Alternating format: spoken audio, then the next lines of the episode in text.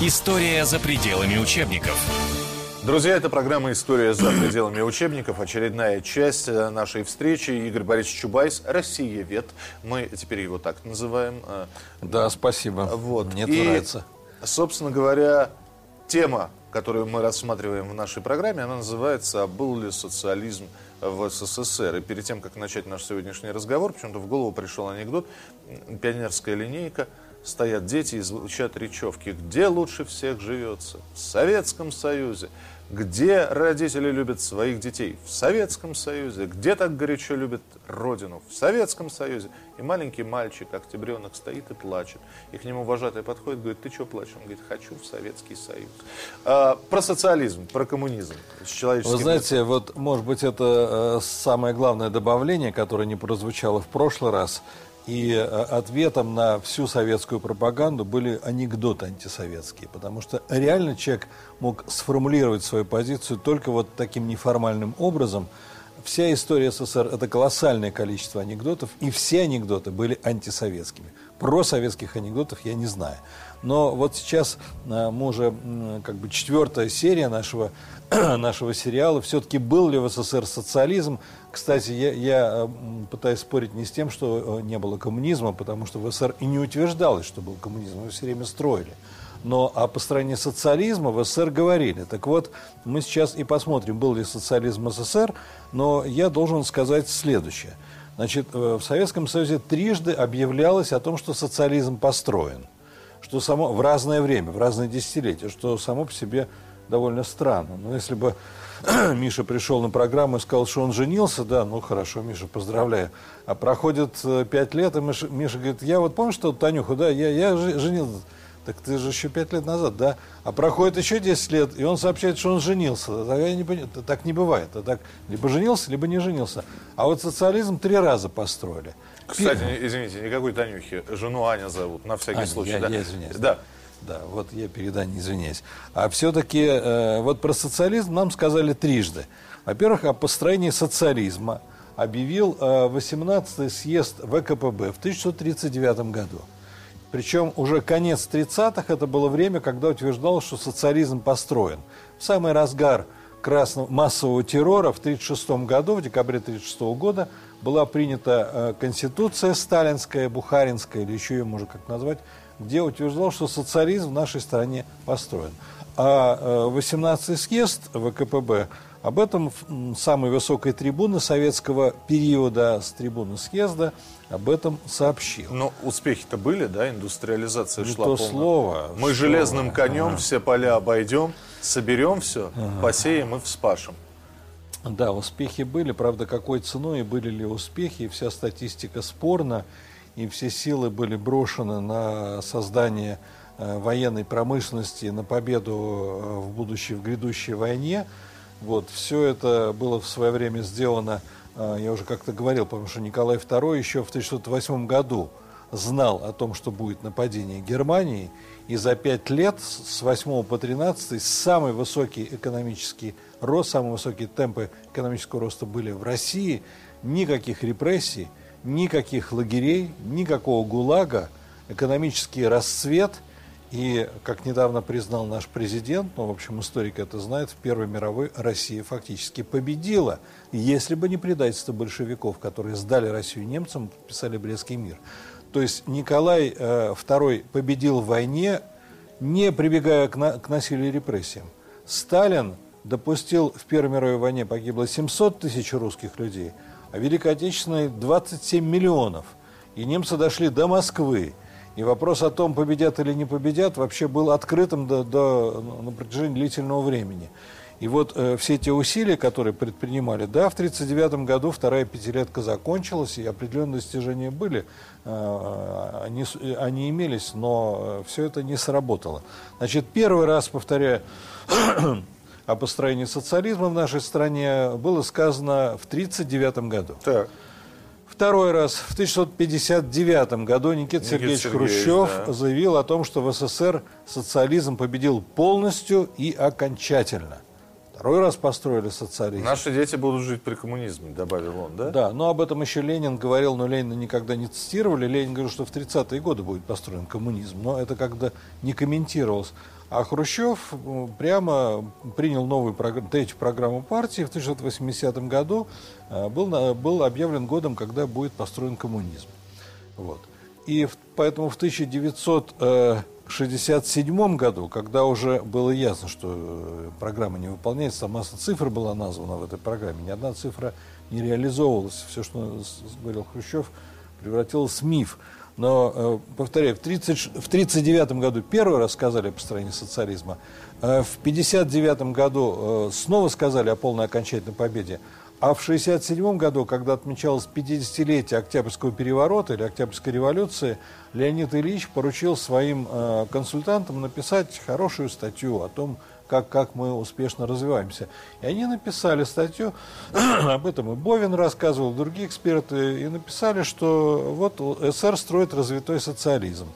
Это ему доложили на даче в Завидово, он когда услышал, он сказал, а нельзя ли написать, что мы уже построили развитой социализм. И тогда а немножко подкорректировали, да можно все что а угодно. А Оппозиции нет, оппонентов нет, полная цензура. Можно было спокойно написать, что и коммунизм построен. Но, правда, трудно в это поверить. Короче говоря, в 1967 году появилась статья Леонида Ильича, где он сообщил о том, что коммунизм в Советском, э, простите, развитой социализм в Советском Союзе построен. Значит, а теперь возникает вопрос, а может быть он действительно был построен? Вы мне сейчас скажете, что ну, вообще не было безработицы. Я до сих пор пользуюсь термином э, про соци... Господи, сейчас... Только что был в голове, когда говорится об эпохе Брежнева, да, Эпоха застоя. Нет, период развитого социализма. Периодически э, эта формулировка произносится, и каюсь я ее иногда произношу, потому что э, спокойное время, э, поля, хлеб собираем, да, Байкало-Амурскую магистраль да, наметили да, строить, да? да правда, да, потом поворот да, рек да. был признан, э, ну, неважно, что-то корректировалось, что-то... Ну, но... правда, это еще при Николае II, втором была спроектирована Байкало-Амурская магистраль, и до конца она до сих пор не построена, потому что там должна была быть ветка на Китай. Нет, подожди, но, э, у, кажд... уже... у каждого правителя была своя стройка, да? да. У, у Сталина была своя стройка, у Хрущева была своя стройка, и у Брежнева была своя стройка, вот такая грандиозная, громадная. Потом и, пошла перестройка. А потом пошла перестройка уже. Но действительно ведь э, жили хорошо, хлеба вдоволь, продукты, ну был, конечно, дефицит, а как Райкин Аркадий Исаакович говорил, как, как без дефицита жить. Пусть все будет, но кое-чего пусть не хватает. Да, но э, вот все это было, то, что вы говорите, но жизненный уровень в нашей стране был просто несопоставим с тем, как жили наши соседи в буржуазной капиталистической в загнивающей. в загнивающей, которая была на грани вот, э, мировой революции. Э, э, сказать слово было невозможно. Э, политические репрессии происходили непрерывно. Э, никакой справедливости в СССР не было и так далее, и так далее. А вот. я вам в ответ скажу, а охота на ведьм в США – там что ли не было политических репрессий? Там тоже были политические репрессии. А гетто вот эти вот появились э, в, тоже в, те, в тех же Соединенных Штатах. Э, от безработицы все. Вот, ну и так далее и тому подобное. Э, вот, Это вот, я не спорю, просто... Нет, нет, нет, да, да, спорить, вот я сейчас отвечу. Вот сейчас я уже, уже пришло время ответить.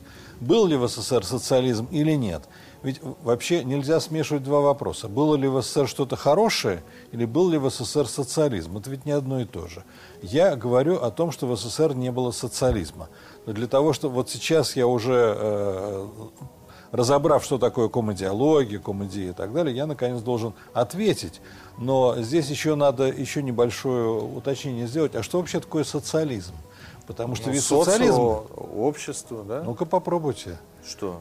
ну попробуйте ответьте. Да, нет, я, я не настолько. Да. Я, я же не обучался на философском факультете. Да, да, да. Но это, это слово как бы. Четыре класса церковно-приходской. Да. Если я скажу, что такое орнитоплан, что такое орнитоплан, спрошу, то многие задумаются, что это за ерунда такая орнитоплан. Да, не, не все знают.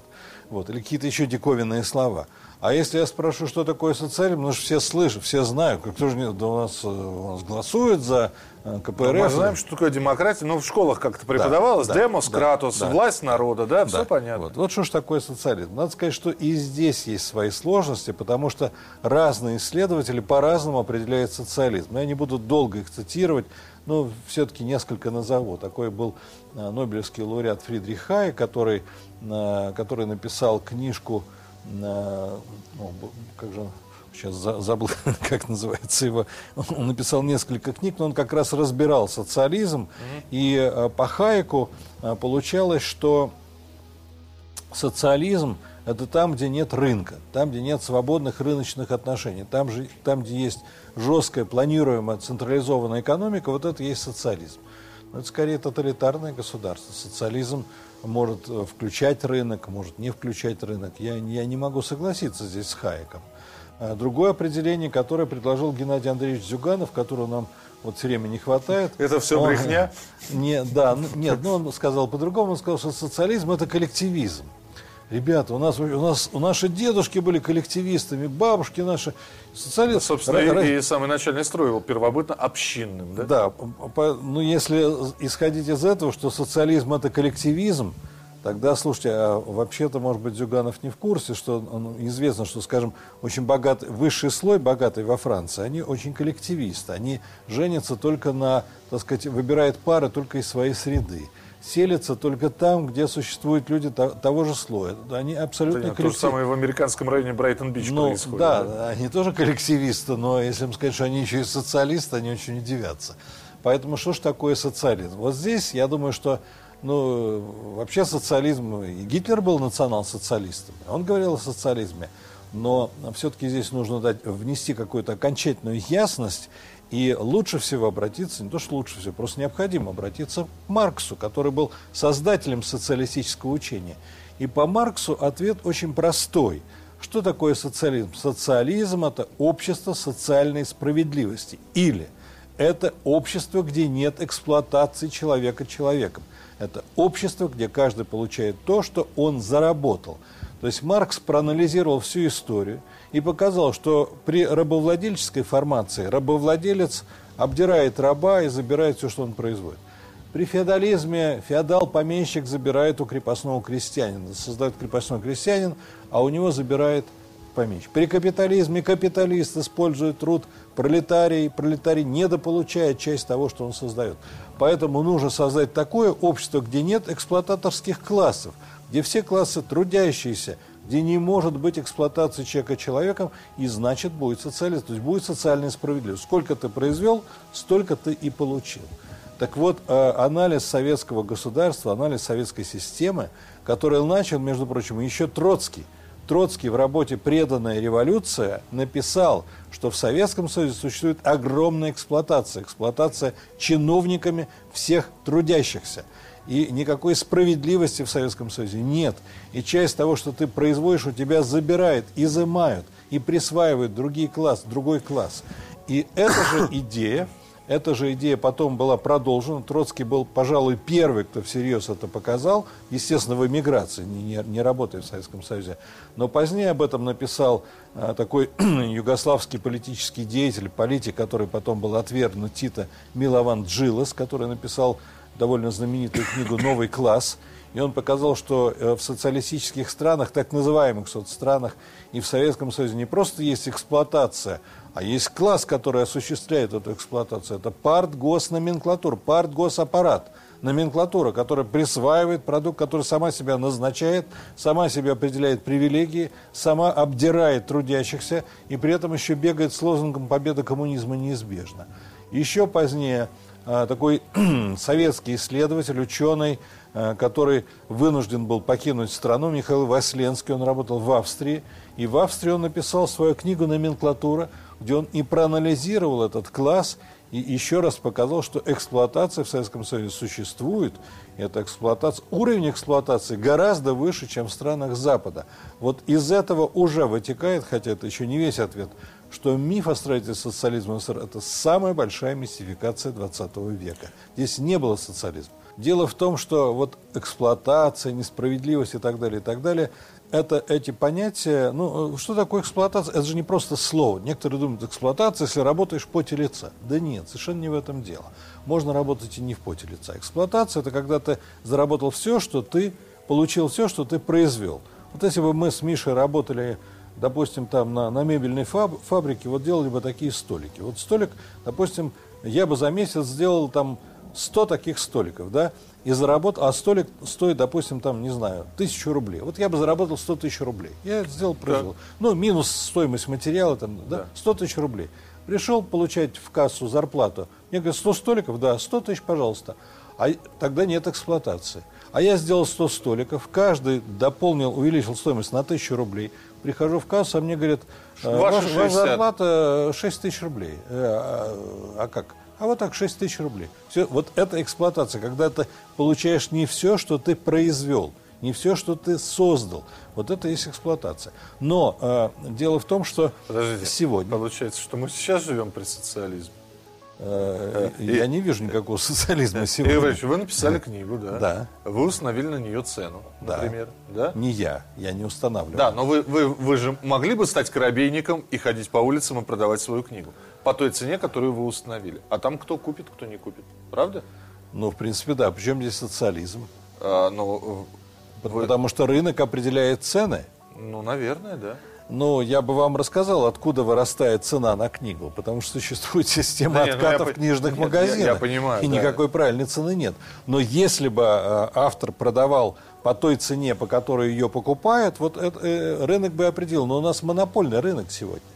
У нас монополия. Это вот, касается всего, к сожалению, это, только книг это, это совсем, и, и столиков. Это совсем другая тема. Э, мы, мы до современности не дошли, хотя здесь очень много аналогий, перекличек и так далее.